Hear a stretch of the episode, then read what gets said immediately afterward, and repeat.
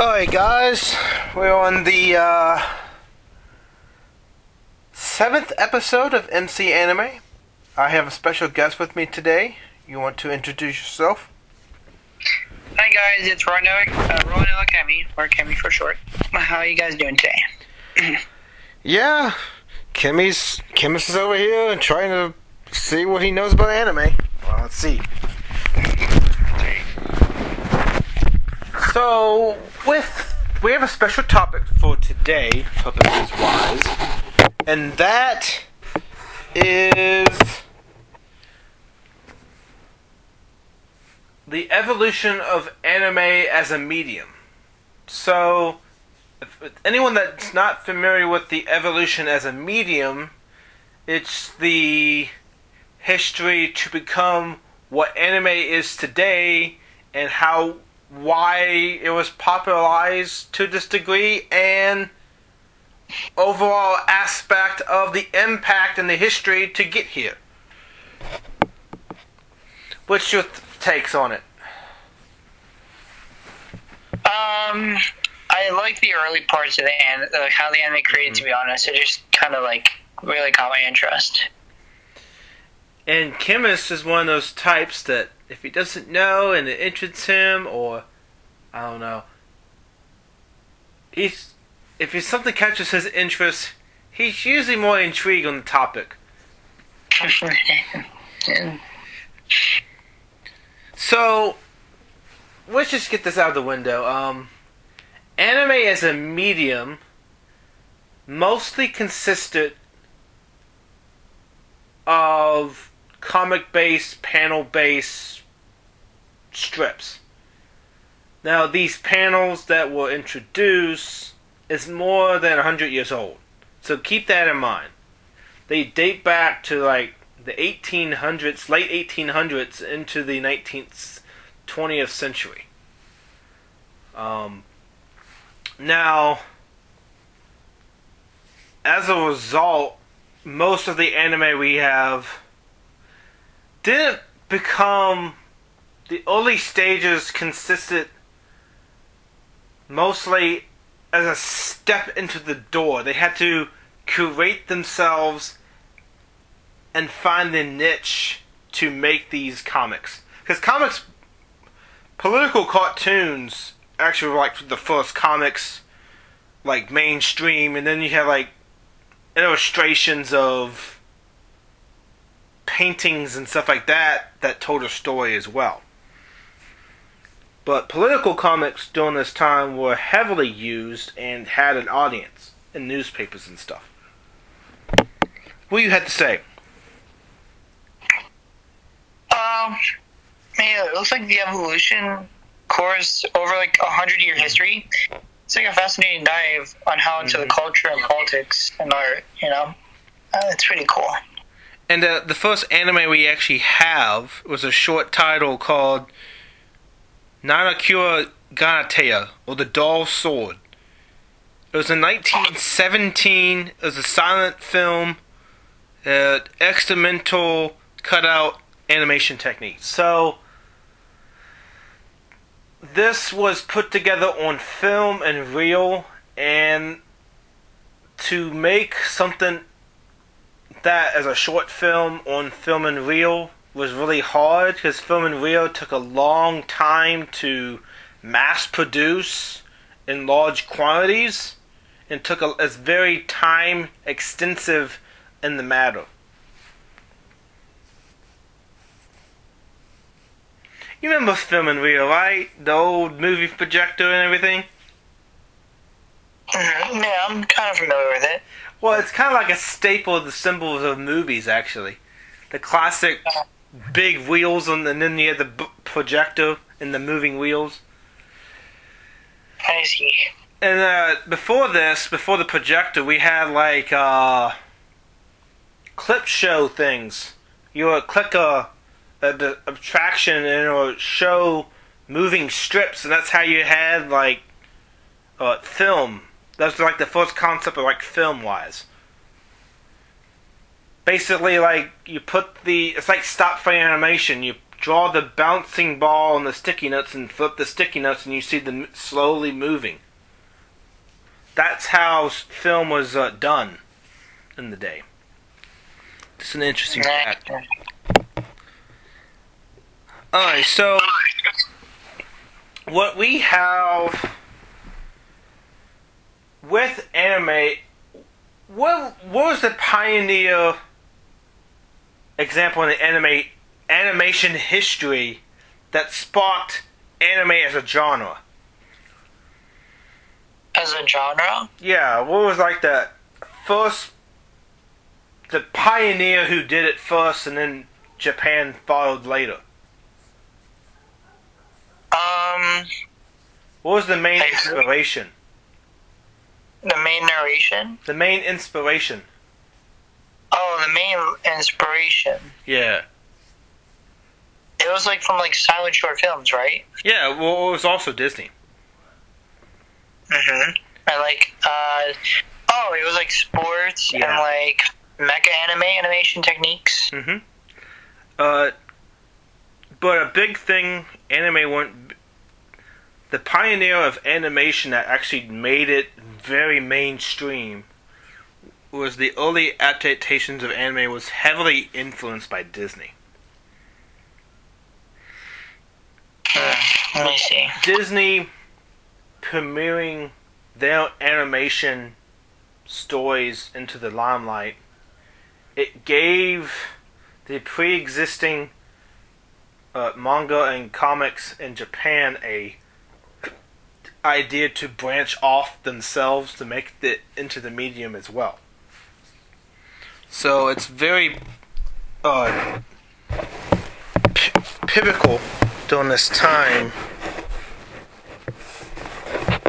when it was influenced. You know, we have like uh, uh, Kikatara 2 no Yamako, uh, 14 years, 1932, first anime film to use voices, short films during the period which people didn't believe animation could be told to larger stories. So, this brings into question can the medium be used to tell a story? What do you think? Can, the me, can you repeat your question? Sorry. Can the medium in itself be a story and tell a story? This is how that came out. Uh, I mean, mm, Because given the con yeah, huh? given the context, it made it more better, I guess. I mean, I probably see it as like a short film, not like Yeah. a book. But usually, most of them have been silent films before this, so using voices impacted it more because it now can create what an actual audio movie had at the time as well. Yeah, that's true. Now, these restrictive views changed when Snow White and the Seven Dwarfs, a success in 1937. So that success pushed animators on a global scale and gave the idea to seek the longer formats. So, like, what do you remember of uh, let's see of, I don't know Snow White and the Seven Dwarfs was there anything that signifies when you saw that or saw references to it? Um, I really couldn't think of anything. Mm-mm. really? The Seven Yeah, I Dwarfs don't protected White the Sleeping Beauty. Well anyway well that's how that was an impact in the global success. This also influenced Osamu Tezuka, which is considered the founding father of anime, and reportedly created more than 700 manga throughout his career. He grew up watching Disney films, heavily inspired his style, round, childlike features and large eyes. The artistic trend became very synonymous with as it evolved. So, we had this very influential person, and that person apparently drew the lines for inspiration with the, the mainstream animation at the time. What do you think? Um, yeah, it, it looked pretty interesting. As I told you, I liked, you know, the early 1932 and the 1918, you know. Now we still feel the impact of uh, like a company like Disney today. What is one thing of Disney related that you strive is like really iconic of the brand? Hmm.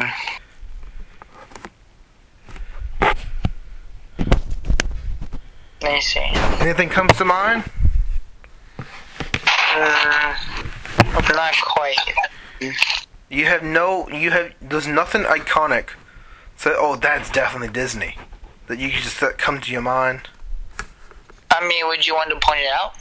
I mean, well, the logo for one, Mickey Mouse ears.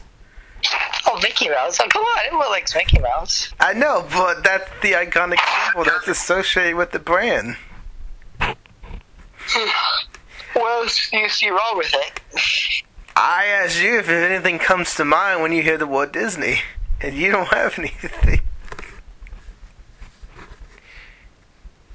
So, do you want to Yeah. rephrase? Come on, you you can't say you didn't watch any Disney related stuff. Come on, there has to be something. Uh, yeah. I mean, um, I would not know. Oh, you watched the Harry Potters, Percy Jackson. Um, Remember not Percy Titans? Jackson, but I did watch a lot of Harry Potter when I was Remember younger. the yeah. Titans? The what? Remember the Titans? Teen Titans or? No, remember the Titans football film. Mm, No, that doesn't cross my You mind. know, you don't have none of that. Freaky Friday. Mm, I wouldn't know. Mm. Rapunzel. You know what? How about this? You, you probably really love Frozen. Uh, You're like a Frozen type of guy. I'm Brian, Frozen. I hate Frozen. Whip two. no, well, by consequence of not knowing anything and not giving anything, you're Frozen. So back off. Uh, cringe. anyway, with uh, most of uh, Japan's earliest anime was actually in 1923. We had the Great Kanto earthquake. Many early films were lost, and the medium took a few pages back while the country rebuilt itself. Now, keep in mind, 2017, National Film Center at the National Museum of Art in Tokyo rediscovered and restored historical anime in conjunction with the 100th anniversary. Anniversary. So, do you think in that earthquake we probably lost great properties that now we have access, but we didn't have access to for 100 years? What do you think? Mm, yeah, I think because of the earthquake, it kind of like slowed them down within Mhm. the anime and stuff. Uh, and we don't know which which could have been successful in the medium for what was stored and what was made took some time to reinstall that 100 years later so it's really hard to say if what was in there because specifically when natural disaster strikes you lose the cultural or the written records that are not necessarily safe from the water from the disaster itself, you know?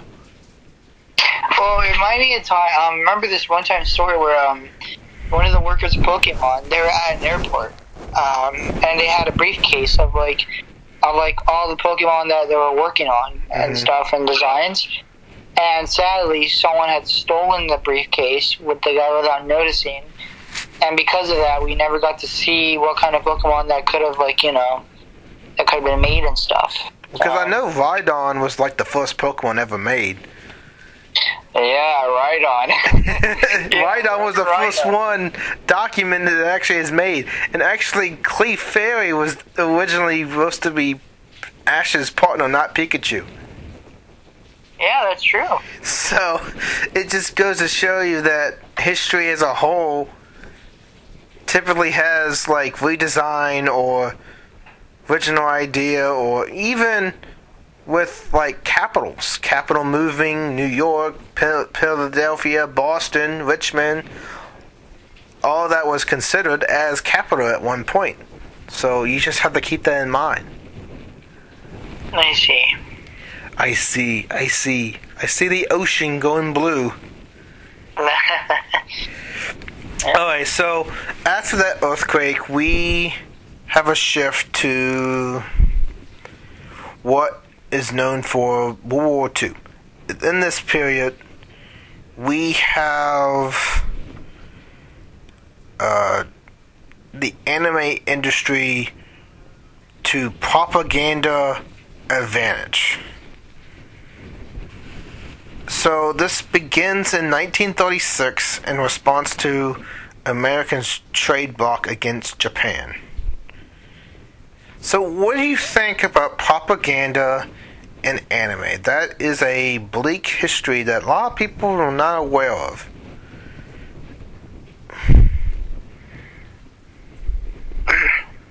um, I'm sorry. Repeat your question.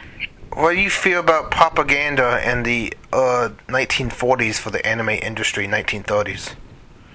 1936. Um, Oh yeah, 1932. Well, this is 1936 when the uh, American trade blockade against Japan.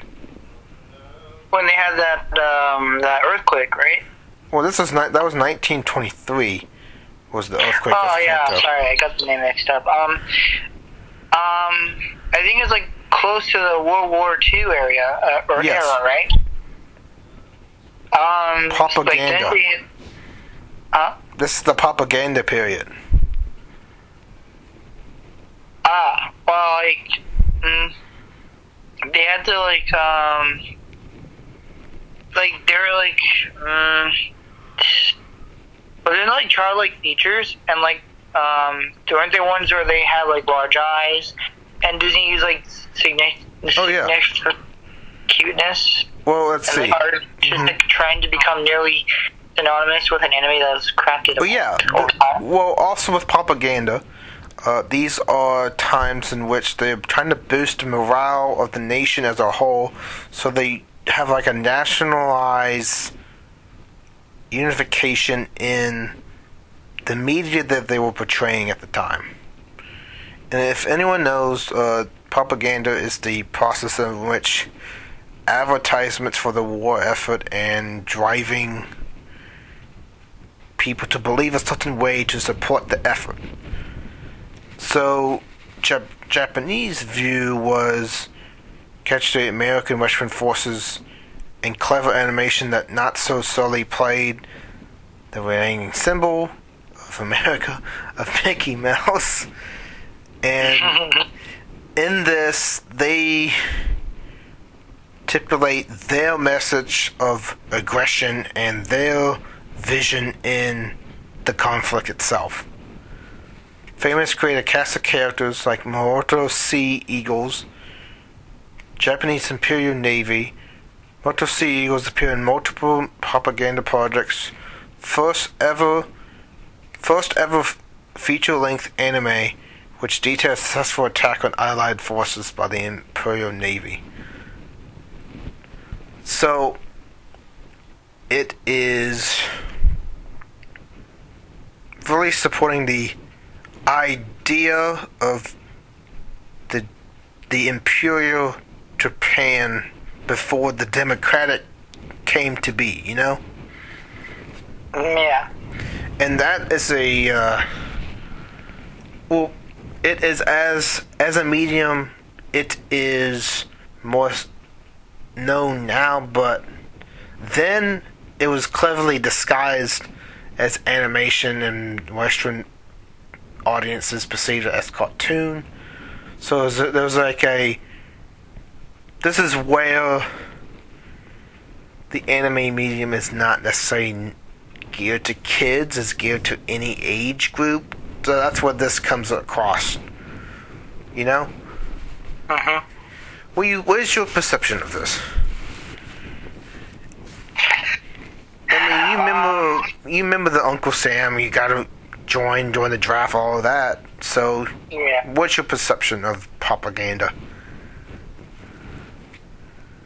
Um, it's just kind of sad, really, that like, yeah, how how the world can, can yeah, it's just kind of sad how like it had to go that way. You know, I really don't know how else to really describe it or what to say about it. Really. Well, it's a period in which it's reflective in the history we have, and it's important to acknowledge. For its impact, it's still f- not as heavily felt today, but felt in the decades afterwards. World-shaking event, basically. Um, and then we have this transition of like the you know after even afterwards people Japan's now using their aggression how they're not favoring the American forces and still doing like the mecha this is where the mecha type genre was established you know so Yeah. the me- mecha traces its backs to the propaganda campaign so this brings on to the 1960s, where an uh, Astro Boy was first televised. 1963. What is your perception of Astro Boy? Oh man, Astro Boy, I liked Astro Boy. I remember him when it was like McDonald's Happy Meals. McDonald's And- Happy Meal. Oh my Yeah, god. he was a Happy Meal. Yes. well, for anyone that doesn't know what Astro Boy is, he's a cyborg that was artificially created, and he's battling other types of robots and maybe kaiju-like characters. Uh, Astro Boy was very mainstream in Japan, and then when it came to America in 1963, it aired on NBC Universal and sparked really anime as a whole. So it was like the first televised in America to be popular. And now, in the American version, Astro Boy has a girlfriend. In the original version, Astro Boy did not have a girl cyborg. So even it was the appeal. What do you think of that? Chemist. Hello? Chemist? Chemist? Chemist? Hello? So, yeah, so when we have, um, Western audiences perceive anime, sometimes there's. Uh, Vic, you're starting to cut out. I can't. Do you hear me? Do you hear me?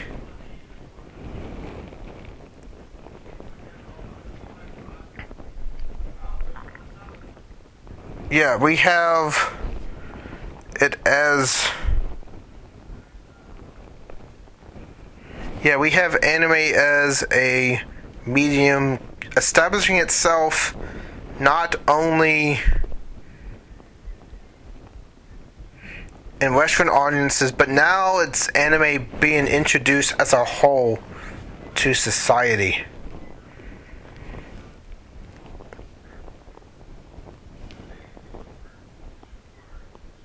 So, and as a result, we have Astro Boy. It's pretty incredible. It could have lasted a lot longer. But the studio was poorly funded. The show's creators had to do whatever they did to minimize. Um, they're not drawing the drawings they needed in the lines, so a sense of movement and dialogue as opposed to actually having the characters move. So when Astro Boy had this going on, it created a, a conflict where they're using the same uh, channel translations and trying not to change the character as much. So as a result, the character's movements were limited. So the frames that they were using for like, the first episode could have been used for like the fifteenth episode. So they're using the same frames as a way to save money because they didn't really have money for the studio. So it's kind of like they ran out of money. So in in a, in a shortcoming, they did something to provide a as a means to limit the uh, animation budget and the panels used for drawing it. So now, uh, ideas for anime have come from a variety of places. 1960s and 1970s, it was common to have it associated with different mediums. Usually, anime is inspired by either the video game, manga, or comic version of it because those are the original aspects. Sometimes they're called like games and then they're made later. But the original aspirations come from original source from Japan as a whole. Uh, now, this still occurs. Modern anime is far more likely to use manga, light novels, or video games as a source material. Anime studios come up with wholly unique ideas that sometimes turn into entire genres. For example, mecha was like used as a way in propaganda to show warlike scenarios, but over time, the medium became stronger, so mecha became its own, showing as, as well, young, you know, young boy, boy youth, all of that became a genre in itself because it's uniquely spun as an idea to create something more, and that idea took off as a result of it. Um, okay, so with the different introductions to like Astro Boy and Success, it still took a long time for the medium to grow. Because for this to grow, we have to go back to anime gaining overseas through rigorous marketing tactics. Um,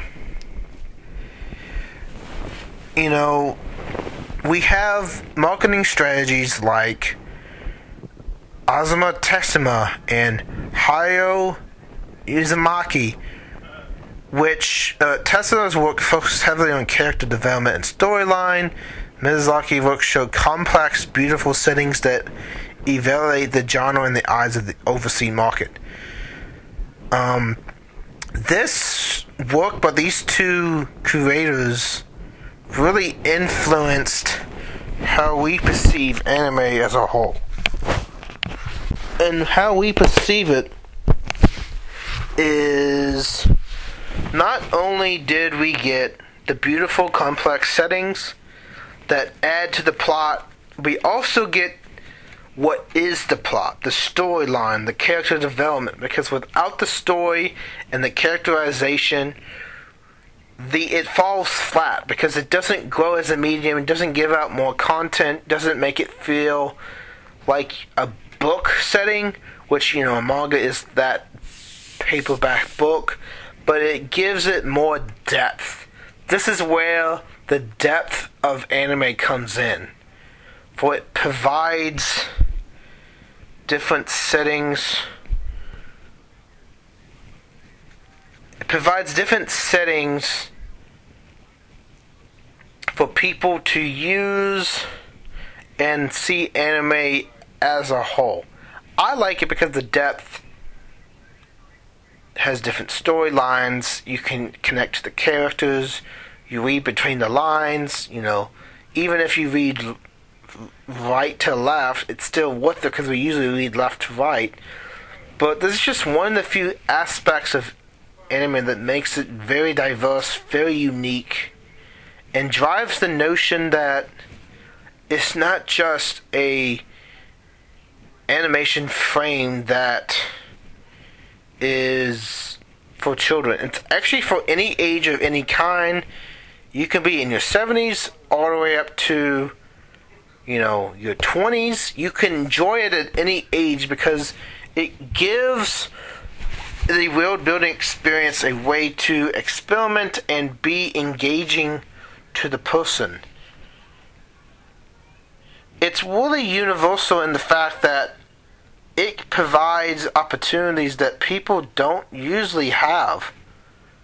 So, with that, keep in mind that it, you know, again, we're going back that when anime was used in propaganda, it distinguished itself as not just for kids, because it had content in the propaganda that maybe audiences that had children in it didn't realize that was actually supporting a war effort.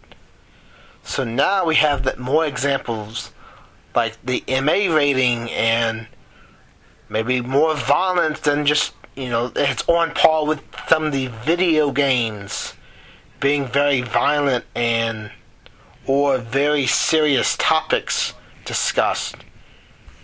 So like that PG thirteen and above level more. Like you know, more more. The, I think the youngest demographic that should watch most of it is teenagers, and then you get some like the starter anime that's more like safe for kids in the PG section. But I don't think no anime is more than PG. There might be like Doraemon and Pokemon. Like Doraemon might be considered like Y for everyone, but it still deal. It still has some translation issues and how they depict it in the United States. So you just have to be careful with that. Um, so we go to back now. We go to the 90s actually. The advent of the internet in the 90s that took off. Anime took off like Sailor Moon and Dragon Ball Z. They became household names.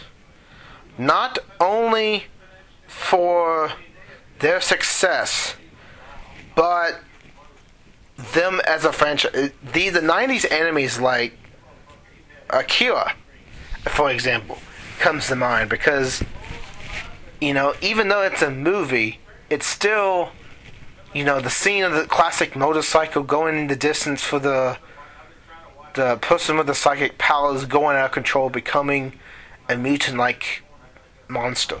So it's still resonance of what great anime can be.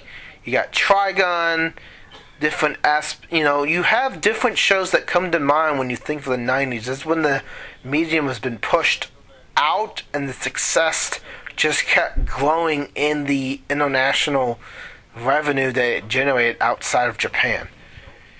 It hasn't gone away either. It's just now.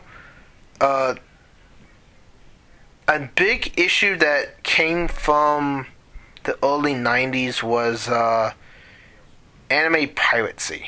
Uh, anime was the blackbutting of anime as a medium to be outsourced in unofficial description, uh, disputing the anime. You distribute the anime outside of the license holders, and therefore they can't make money on selling it because they lost potential views off of that.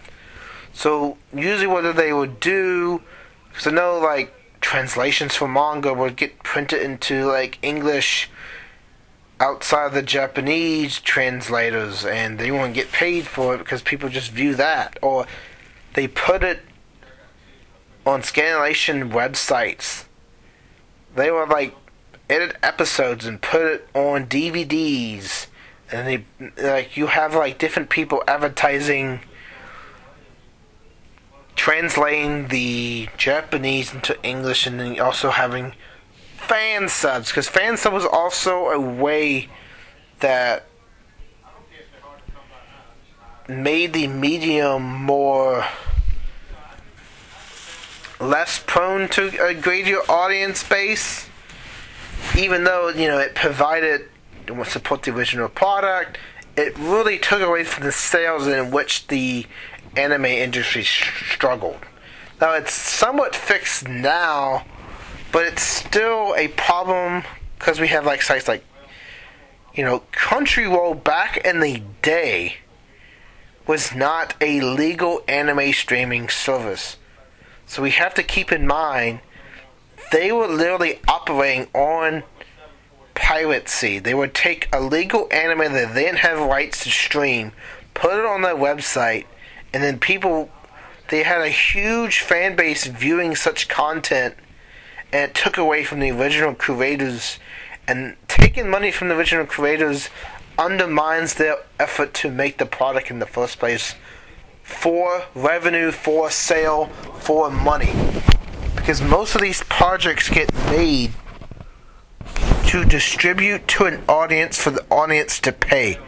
This is their livelihood at stake. So this is why it's such a serious problem when it is mentioned. It's not taken lightly now, but like the music industry struggled so much in this as well. People will legally download music that they didn't have rights to. D- this is all copyright too. If you don't have the copyright, you cannot sell and redistribute the product in which is made under a specific license and trademark that you don't have access to. If you're not paying the original creator for the the distributing of this product, then you're in copyright infringement in that. You there, chemist? Yeah, I can hear you now. What's what was going on? You having trouble? Um, I have trouble hearing you. I don't know why. Oh. Well, now we're at the early. Um, I just got done talking about the 2000 when we are having like piracy, actually. Mm-hmm. Okay. So a big, you know, Crunchyroll, right? The big website. Mm-hmm. Well, originally Crunchyroll was a a big pirated site for anime. That's how they got the huge fan base they have. They started as an illegal platform to stream anime, and then over time, they actually became a legal platform to stream anime. So anime was being pirated, well, illegal claim uh, distributing of anime on the internet in the 90s led to the anime industry in the early 2000s to be very in danger because people not owning the money they were supposed to get from the product that they were making. Does that make sense? Yeah. And you can't tell me. Okay, so do you have a specific example of maybe you looked at something on the internet that wasn't from an original website or streaming service? Um, not to my knowledge, no. You never listened, you tried to find a movie and you didn't want to pay for it or whatever? You tried to watch it on some uh, some other platform that wasn't the original platform? I mean, Netflix is an option, yeah. Netflix is an option. There was not a movie you're trying to find that you couldn't actually watch without a paying platform, right? Uh, Finding Nemo. Finding Nemo was a movie that you didn't. Wait, wait, wait, wait. Finding Nemo was a movie that you could not find on a sh- streaming platform, so therefore you watched it on another website? You did, didn't you? Funny example. Oh, okay. Well, you know, if we want to use Finding Nemo, then you will go to a different, a different site than the original license holder that's distributing that in English, and using going to outside means to view it, which they don't make money on usually because the people that gain that access to that product, it's a copyright infringement and could be sued in court, can be taken down by court subpoena. Alright, so we are going to sports anime, mecha anime, and other genres in the 1970s and 80s. So, what do you think of the sports, the early versions of sports anime? Um, I really haven't gone into that, really. I didn't really catch my interest. Okay, so so this is what we have sports anime. First introduced with uh, the Captain Tsubasa in 1983. We have a school soccer team and contains themes of teamwork and the bonds between players. Involves a training period, heart pounding competition, diverse set of future sports and anime, including volleyball. Shows like Haikyuu, you know Haikyuu, right? Mm-hmm. Which is volleyball based. So, you know, Captain Tsuba was very influential in creating sports anime. The the hype to the long training sessions to to the hype of winning. Kuroko no Basket is also another type as well. And Sleep uh, Fightless Joe as well was like a boxing anime in the early 1960s. Was also a big sports as well.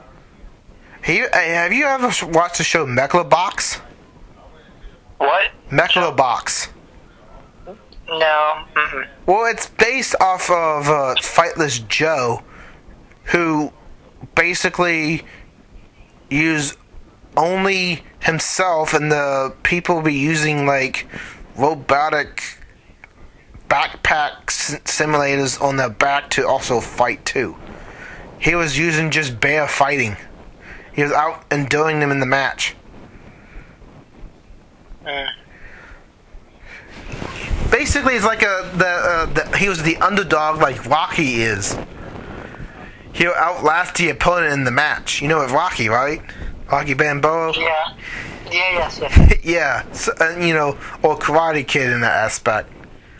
They were like they will fight as the underdog, and as the underdog, they will win by outlasting the opponent and taking the taking the strategic advantage when the time is dragging on, dragging on, kind of scenario. So, I mean, have you, do you have you watched Haikyuu by any means? I heard of it. I never really watched it. It's okay. So it's a volleyball anime. Yeah, I know. I always think drills uh, basketball. Oh yeah, Kyo's basketball is really interesting because he's like a, he's given like a uh, when when he's in the mode, he gets like that eye certification. He can see everything clearly on the court. It's so weird. It's like he has a visual jutsu just for basketball. It reminds me of Naruto. yeah. Um, let's see. Alright, so, and then we have other fandoms, which we had the Mazer, Mag Zingo Z in 1972. The first anime, this is the first anime to use mecha giant robots by human beings who actually inside the robot. So, what do you think of mecha? What do you think of? Like robots. Giant robots, right? Mhm. So, like, have you heard have you heard of the Gundam franchise? Uh, yeah. Well, well, yeah, Gundam. Gundam is very successful as a mech- mecha. Well, what comes to mind when you hear me- uh, Gundam? What do you come? What do you what do you like remember? Like robots and like underground, um, something like that. Well, yeah, Gundam actually goes into more de- detail because it has like thirteen. I think it has like thirteen spin-offs. It goes into like space galactic warfare, fight, rebellion, wars. It goes into more detail. Uh, Neon Genesis Evangelion. Remember this one? Neon Yeah. Genesis. Well, yeah, Neon Genesis is a very like dystopian type genre and the human race is in danger, and as a result, they have to, in the end, reveal there's be angels and all that stuff. Um, Code Geass, if you haven't heard of that one. Oh, I heard of that one for sure. Ooh, Okay, what do you like about Code Geass? Um, I really haven't watched most of it, but I seen like the what the guy can do and stuff. It's pretty cool. Yeah, he has a Geass called uh, I heard good things Yeah. about it. Um, Divinity, divine obedience. So when you heard the word divine obedience, what what do you think of? like divinity. or divine obedience. So like you have to obey me by my, my every command. His ability is to uh, basically tell you what to do, give you command, and then you do that command for whatever time he specifies. You might. It's like mind control. What's that? Uh, what's what's that superhero or something? That supervillain that controls your mind? Uh, that's a hard one. There's not a lot of ones that can like control minds. Um. Oh, well, this brings up to the topic where like um, you know, where they have like One Punch Man with Yeah. uh, with the drink with the drinklet with the plant. Yeah. Like that, that brings up One Punch Man, I guess. yeah, One Punch Man has like made the anime industry. It's like a, a mockery on hero genre, but he's and they not really know what they're doing as much. It's really interesting. All right, so we're moving from mecha anime to something more in the lines of gender-based marketing began to decrease in the 1990s. This mean when you hear gender-based marketing, what do you think of? Business marketing, you said? Gender-based marketing. They market to a specific gender instead of both genders. No, I wouldn't know. It's basically the, like you know how like Sailor Moon was geared to the female audience while uh, something like Yu Yu Hakusho was made to aimed at a male audience. They have a specifically demographic in mind. To you ever had a show that felt like it was only aired to a male audience, or you ever feel like that a a show felt like it was only for females? Yeah. Yeah, that's that's kind of what this is the theme of. They used to heavily gear anime to this medium, to gender, to one gender audiences, but over time, we actually have both genders actually liking liking the medium, so they see common trends and over time change their marketing campaign like Pokemon, both uh, genders have a huge uh, demographic with it, you know? Yeah. Even uh, Magi Madoka Magica gained fans from both the genders.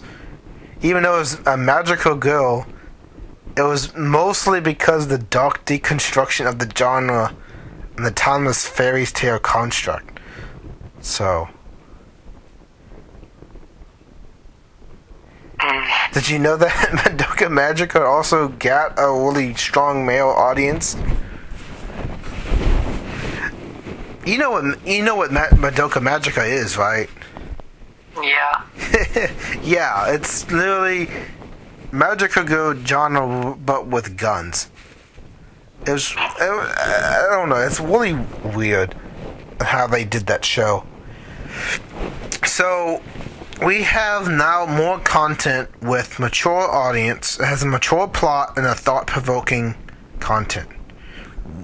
One such category is Neon Genesis. How do you think Neon Genesis was a more mature and thought-provoking anime? Um, what was your question again? Neon Genesis, how do you think it was like more mature and thought provoking? Like dark themes expressed in the anime.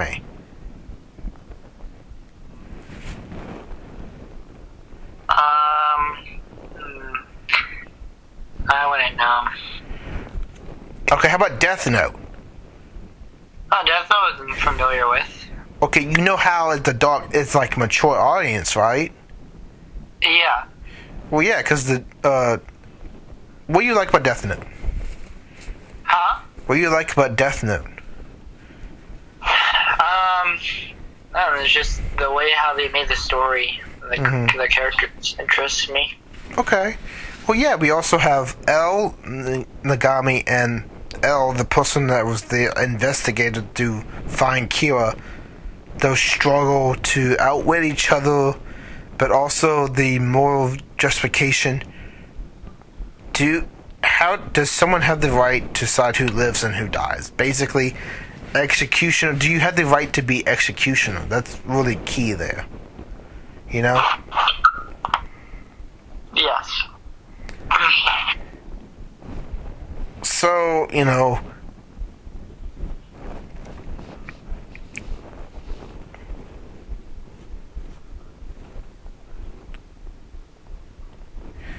uh, we're going to briefly start from the modern aspects now because now we're out of the 90s out of the 2000s we have the Moe style we introduced the cuteness of the character so they were more like you know generate that feeling but most are typically this cuteness factor gets off guard and gets overhyped and doesn't really impact you, you know what I mean right? The cuteness of anime.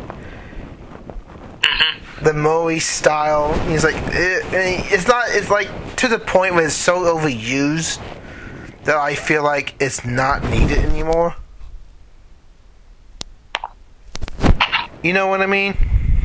Big eyes the you know the innocence, the purity, all of that is not needed as much. But it's what it is. Ooh. Yeah. Change technology. Uh, this is very key for animation because typically uh, we don't really have much access to like 3D animation. It's mostly 2D animation. They take a lot of time and actually use the original manga as a panel to decipher the individual graphics and movement for the character.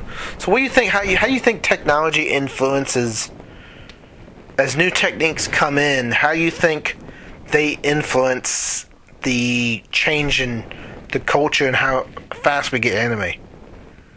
Well, I feel like the technology we have today, um, I feel like we they could do a lot more in the anime community. To be honest, you know. Yeah. And you know, this brings up what we have today. Stop f- motion animation, which is like stop frame and like comic strips and put together like sticky notes on a bouncy ball to digital animation to like it's all done on computer base now. Like the the drawing is still traditionally on paper for most anime, but they take that drawing and put it into a 3D program. It was simple but groundbreaking. The visual medium,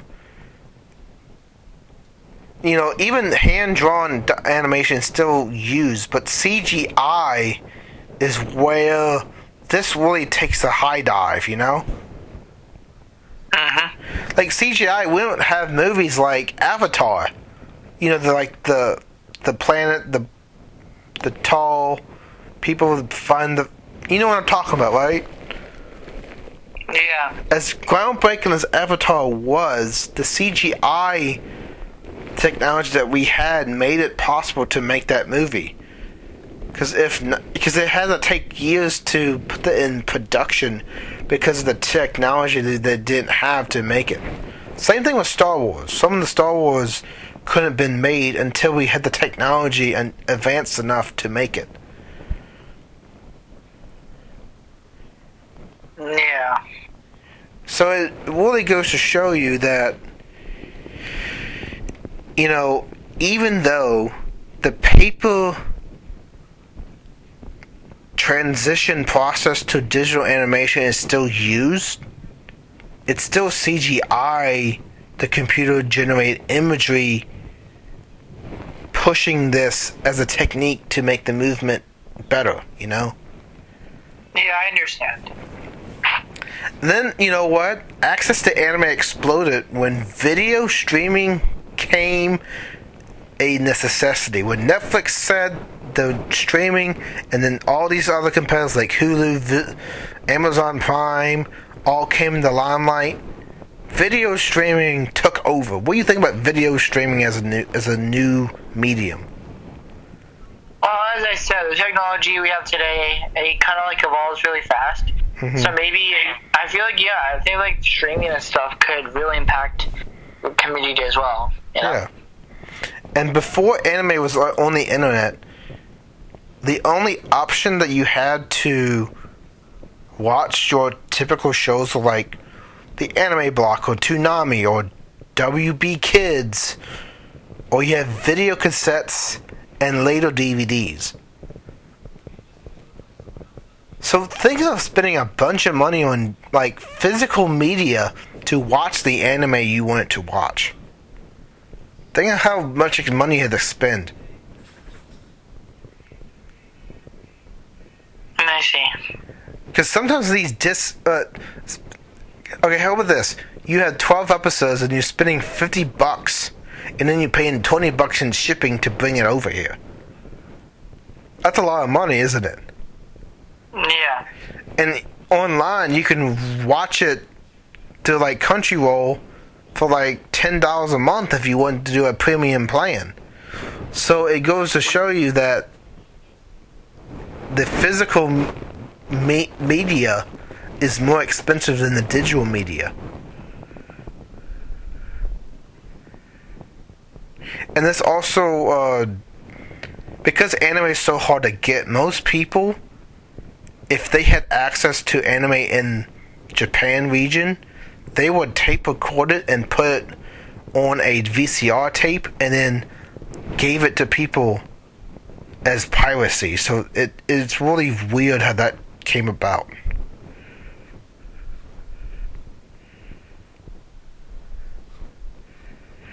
So we mostly cover the topics relating to the evolution of anime as a whole. So what did you what are you taking from being part as a special guest and from basically evolution of anime as a whole? Uh, I'm sorry. Repeat your question. What do you take from anime as a whole and this evolutionary and this evolution uh, analytical process? From an analytical, analytical process-wise, um, I mean, it seemed pretty decent. Like the way how they like had they uh, formed the characters and like how they had it as like short films into like drawings and these comics and all this, and like um, unless I'm a little bit off topic, but Mhm. uh, No, you're not. I, no, okay, so, but yeah, I, I really like today's topic. Um, it, was, it really was it was really interesting. I was I was really happy we can discuss it. Um, Okay. So, if you were to have an anime, and you, the only way you will watch it is on VHSR or DVD, which anime will you watch? Uh, DVD, I guess, because I grew up with it. Which DVD, which anime will you buy solely on DVD? Uh, that's kind of tough. Probably One Piece. One Piece? You spend all that money on One Piece? Why not? I like One Piece. Let's see. How much money can you spend on the One Piece series? Uh, let's see. Oh, I don't know. It probably costs up to a hundred dollars to buy everything. I don't know. Um, if you're a true One Piece fan, you would get the whole collection.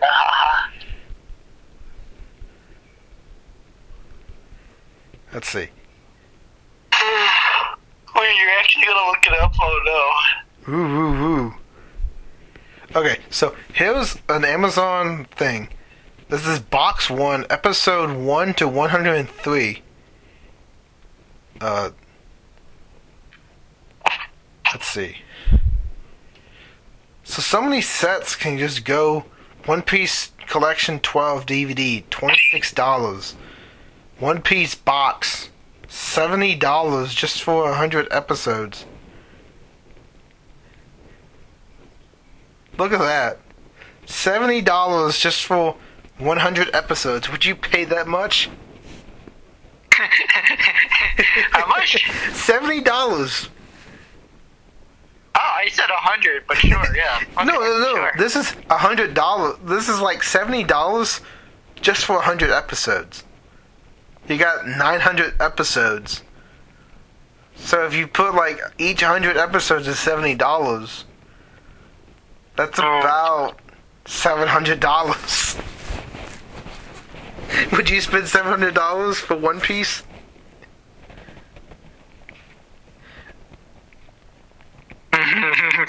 yes. This is the problem in the 1990s and 1980s and the early 2000s is that the physical anime you wanted to watch, if you didn't watch it on TV, then you had to go to these uh, outsourcing of DVDs and tapes to buy physical releases, and they only release like certain episodes, so you had to bu- keep buying it or you just bought the manga.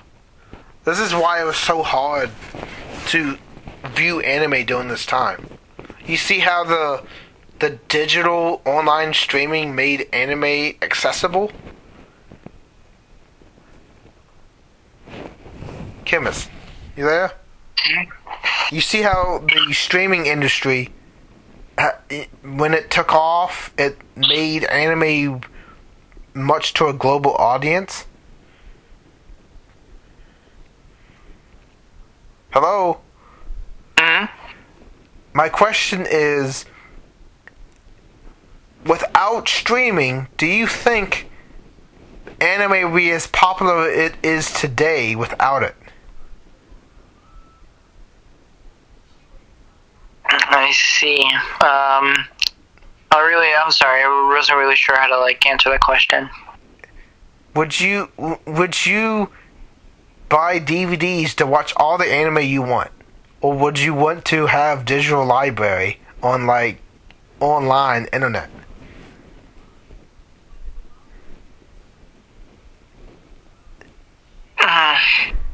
Uh, I guess there's slightly more internet. I guess. Um, So you you're the kind to like it on the internet, right? yeah. So yeah, so without the internet, think of how much. Actually, you know, think of how much. You probably won't even be introduced to the much anime you have been introduced without it. Basically, it's crazy to think that. Mm. It's crazy to think. You would not wa You wouldn't have even liked One Piece if you couldn't afford the media. You know that, right? Yeah. hmm if you couldn't if you couldn't watch it on TV, how are you going to watch it without internet? Internet is what this really made it big. So this this concludes this episode of MC Anime as we took a look at the evolution of anime as a medium. So the medium was transitioned to all the inspirations of Disney, propaganda, to Astro Boy, to the 90s, to the 80s, the sports, mecha, all of that. So it really goes to show you that the evolution of a particular thing of any industry is very impacting, impactful. Any closing thoughts? No, not exactly. So you agree with me? Yes. I see. Then that goes to show you. Uh, one closing note. If you're to be any anime character, what will you be? Um, uh, I think Roronoa Zoro. you're the embodiment. You're the embodiment of two sword, three sword style. Yeah, bro. Oh, two. Oh boy. Well. Well. Hey, if we didn't have the internet, your three sword style would be even harder to access. So this goes to show you only have a profile picture. Very cringe, McDonald. well, that's all the episode we had for you guys. Remember, ah, it's important to like to support and like the anime you watch.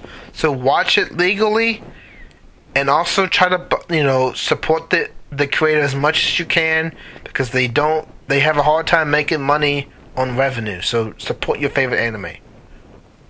Right. So over and out. That concludes episode six of MC Anime.